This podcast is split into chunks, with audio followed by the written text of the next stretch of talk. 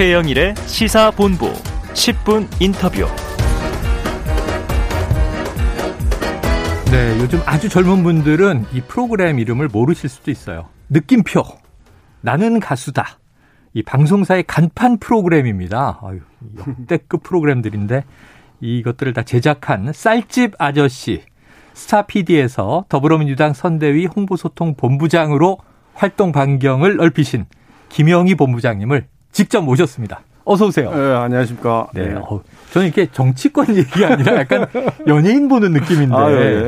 워낙 이게 스타 흥행 PD시기 때문에 또 만드신 것도 다 흥행 예능 네. 프로그램들이고요. 네. 시청자분들이 이제 다 좋아해 주셔서 네. 네. 과분하게도 하여튼 뭐 프로그램이 성공을 많이 한 예. 편입니다. 예. 요즘 너무 바쁘시죠? 아, 굉장히 바쁩니다. 네. 제가 뭐 그동안 이, 이 TV 방송 만들면서 겪었던 거하고는 차원이 다르게 복잡하기도 하고 네네. 네. 예 굉장히 어렵습니다. 민감하기도 하고. 예예예. 예, 예, 예. 야, 이 정치는 말이죠. 또 이게 진영의 호불호가 있어서 네. 굉장히 균형을 잡고 얘기를 해도 네. 양쪽 다 해서 욕먹는 경우가 많아요. 예, 전 계속 먹고 있습니다. 욕을 아주 굉장히 많이 먹고 있습니다. 그래요. 네네. 수명이 쭉쭉 늘어나고 계십니다. 네. 아마 불로장생한다. 뭐 이런 이런 얘기도 있어요. 정치권에서는. 자, PD 생활보다 많이 힘드세요? 예, 굉장히 힘듭니다. 이게 어 거의 나는 가수와 만들 때도 네네. 사실 한 그 첫 방송 하기 전에 한 석달 동안 거의 잠을 못 잤는데. 흥행군 하셨죠? 예, 지금도 아마 지금 이 1개월이 좀 넘었는데 음. 앞으로 2개월, 그러니까 총 3개월 정도 그렇죠. 또 잠을 못 자고 일을 해야 되는 게 아닌가 이야. 이런 생각이 듭니다. 예. 네, 이게 예능 프로그램 하나 만드는 것보다 훨씬 힘들다. 자, 그래서 그러다 보니까 자 쌀집 아저씨의 이게 스타 PD에 뭐 아쉬운 게 없으신 분이잖아요. 그래서 왜 좋은 이미지를 놔두고 정치판에 가서 사서 고생하느냐 이런 아쉬워하는 목소리들이 있어요. 듣고 계시죠? 네, 많습니다. 네, 일단 여기 사실은 어, 합류하기로 결정하기 전부터 어, 네. 사실은 주변에서 말리는 분도 많았고 네. 에, 합류하고 나서는 뭐 이제 아, 아까 말씀드린 대로 네. 에, 호흡 불호가 이제 확실히 극명하게 갈려서 그렇죠. 에, 사실 그동안 방송에서 30년 동안 어 먹었던 욕보다 몇 한 며칠 사이에 아마 몇 배의 네, 네. 그런 거를 듣고 있지 않나 이런 생각을 네. 하고 있습니다. 또 색다른 경험을 하고 있습니다. 예, 예. 향후에 혹시 또 다시 프로그램을 만드시게 되면 이 경험이 어떻게 녹아들 것인가 궁금하기도 한데요. 자, 이번 대선이 특히나 많은 분들이 비호감 대선 이런 얘기를 많이 하다 보니까 이 후보들의 이제 리스크들이 다른 때보다 많이 부각이 되는 거죠. 자, 바로 이제 어제 오늘 이재명 후보의 변호사비 대납 의혹을 주장한 이모 씨가 사망을 했고요. 지금 야당이 이게 우연치고는 기이하다. 또 의문사, 간접살인 이런 또 거친 언사들이 나오는데 이거 어떻게 보세요? 예, 그건 뭐 사실은 팩트가 아닌 거는 분명한 것 같아요. 네네네. 그 우리 이 후보와 직접적으로 관련이 없는 사람인데 음.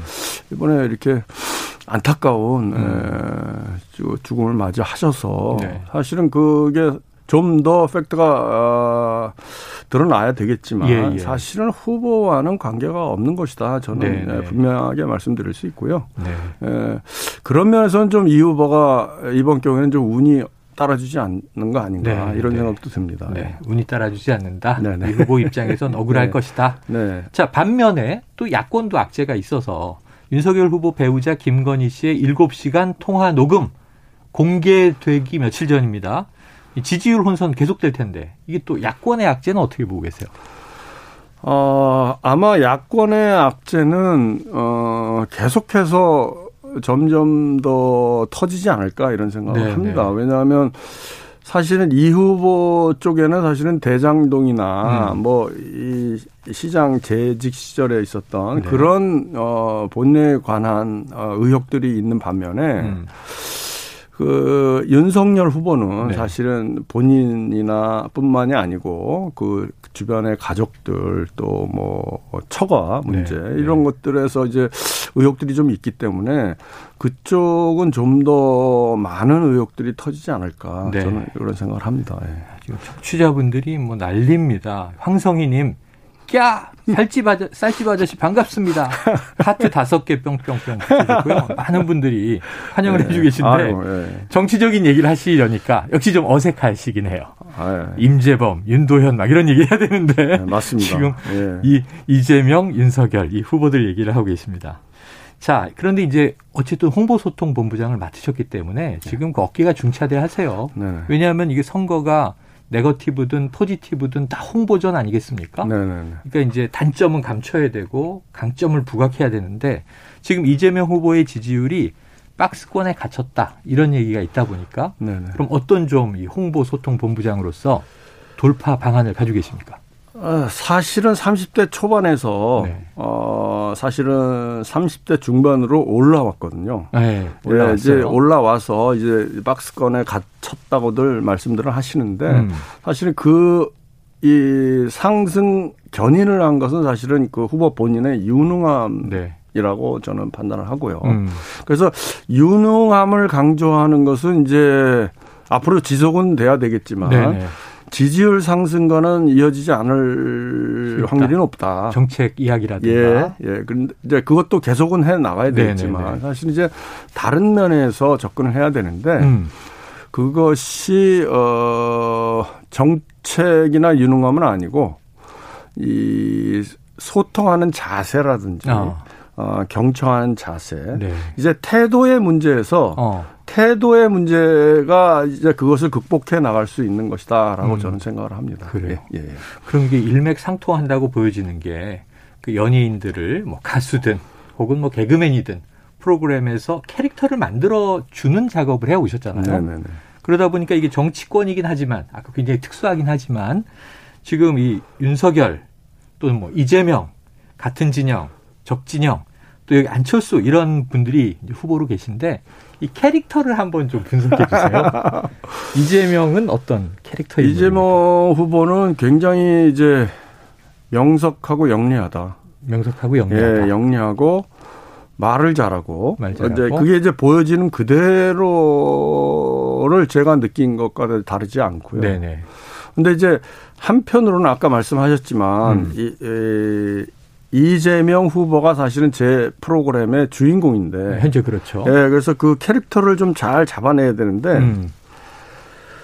어, 보이지 않는 면을 좀 보여야 되겠다. 그동안, 아, 아. 그동안 이제 국민들에게 보여지지 않았던 면, 음. 그런 면을 보여야 되고, 그것을 후보께 말씀을 드려서, 네. 드려서 그런 태도를 오히려 좀 더 부각을 시키는 음. 노력을 음. 좀 어, 하셨으면 좋겠다라고 이제 말씀을 드리고 있는데 네네.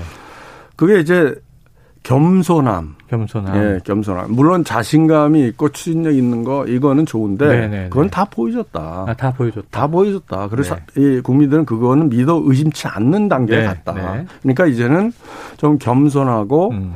어 사회 각계 각층의 이야기를 경청하는 모습. 어, 아, 이런 모습 그런 태도를 보여야지 음. 우리가 궁극적으로는 어, 잘 갈 수 있다. 예. 예. 저는 그런 생각이 야, 듭니다. 보이지 않았던 면, 네네. 겸손함 같은 것을 앞으로 좀 부각하자. 네네. 경청하는 모습. 네네. 그럼 윤석열 후보는 짧게 어떤 캐릭터로 보십니까? 어, 약간 어, 소탈하고 네. 소탈하고 좀 이렇게 이 형님 기질이 좀 있어요. 네네, 그래서 그건 스타일. 굉장한 예, 장점이라고 보고. 음. 근데 이제 그쪽도 제가 보면 어, 막무가내 형이 좀 그런 네, 어, 네. 분위기가 있었는데 음. 그쪽도 아마 그걸 바꿔야 될 것이다. 예, 예, 그런 생각을 하고요.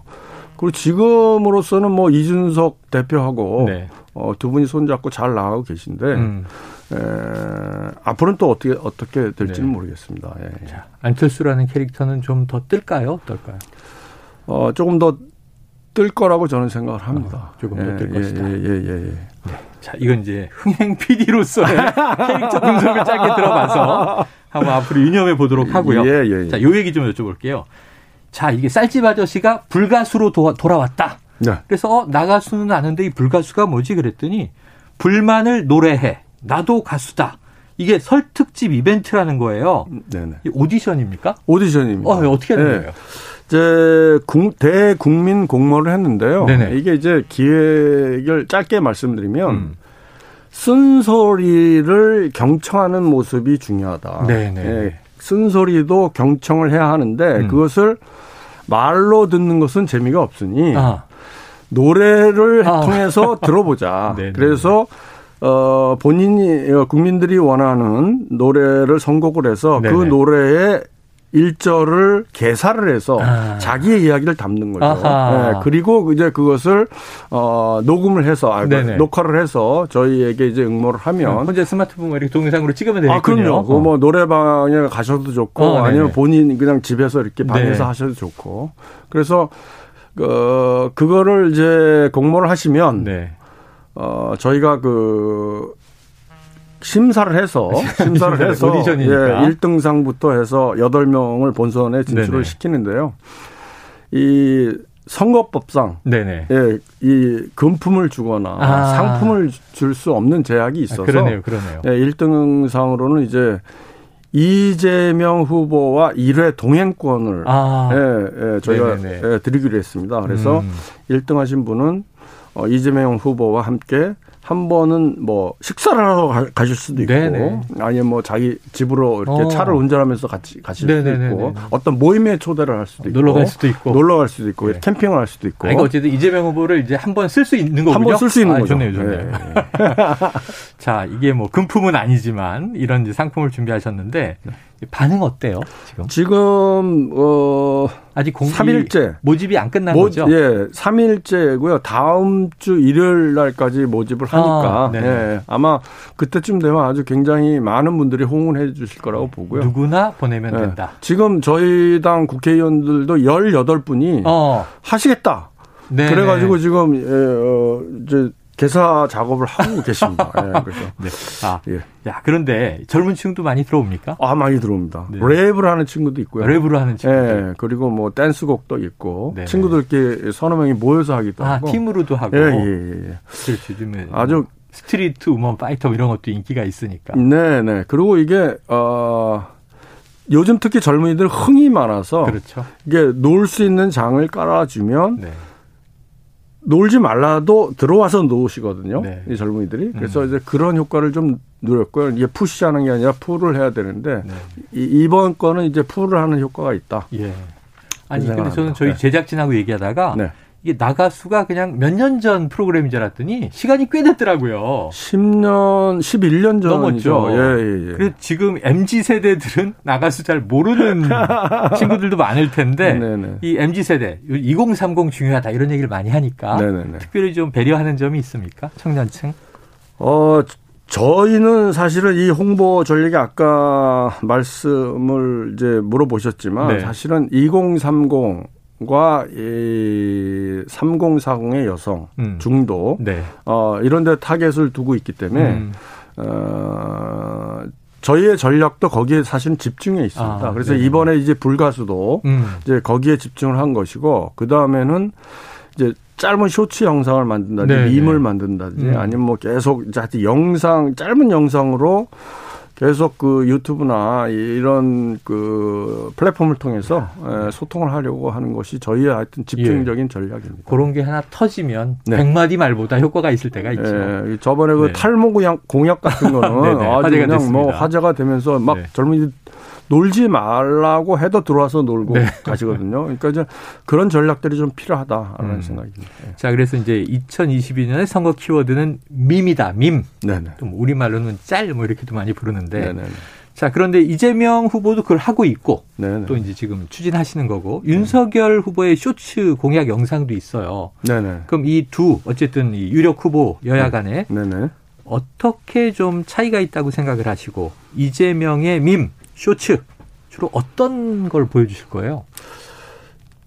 저 윤석열 후보 측은 사실은 네. 이제 파트너십이 좀 있어서 어. 예, 이준석과 원희룡, 윤석열 이 세 분이 맞아 그렇더라고요. 세 분이 나와서 이제 이걸 만드는 예, 그래서 좀 더 재미있게 만들 수 있는 여지가 있다. 라는 음. 생각이 들고 우리는 사실은 후보에 집중하는 전략이거든요. 그래서 네네. 후보 외에는 잘 안 보이는 어 그런 제한된 측면이 아, 있어서 네네. 어, 다른 젊은이들이나 이 국민들과 함께 어우러지는 그런 밈을 좀 만들어야 되겠다. 음. 지금까지는 이제 혼자 홀로 출연을 하셨잖아요. 네, 그러니까 좀 제약이 좀 많았다 아. 네, 이런 생각이 듭니다. 자, 가수를 보면 솔로 가수도 있고 밴드도 네네네. 있고 그런데 네네네. 솔로 가수인데 네네네. 조금 어울림을 네. 이제 앞으로 만들겠다. 네. 콜라보를 알겠습니다. 좀 해야죠. 예. 자 이재명 후보가 예비 공보물을 지금 이 영상으로 대체할 것이다 이런 계획이 나온 것 같아요. 네네네. 그럼 종이 전단지는 사라집니까? 어, 일단 예비 공보문에서는 종이 전단지를 쓰지 않기로 했습니다. 네, 그래서 저희 공보문은? 홍보 전략은 음. 우리 홍보 캠프는 네. 이제 환경 캠프, 어. 녹색 캠프를 이제 지향을 해서 네.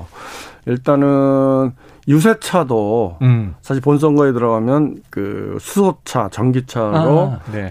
대체할 예정이고요. 어. 그리고 그 본선에 있는 그 각 집으로 배달되는 선거 홍보물 예, 예, 예, 있잖아요. 있죠, 있죠. 그것도 사실은 재생 종이를 좀 아, 활용하고 네, 그 법적으로 그 보내는 거니까. 네, 그 잉크도 잉크도 친환경 잉크를 사용해서 음. 근데 그게 좀 비용이 좀 많이 듭니다. 비용이 많이 들죠. 네, 많이 들어도 사실은 저희는 그걸 해야 되겠다. 할 거다. 네. 네. 자, 보내는 종이, 잉크 다 친환경으로 하고 네네네. 가급적 영상으로 대체하겠다. 네. 그것도 예. 사실은 2030들이 좋아하는 알겠습니다. 전략 중의 하나입니다. 자, 시간이 아쉽네요. 여기서 보내드려야 될 것 같습니다. 오늘 말씀 고맙습니다. 네, 아이, 고맙습니다. 예, 지금까지 쌀집 아저씨 김영희 더불어민주당 선대위 홍보소통 본부장이었습니다.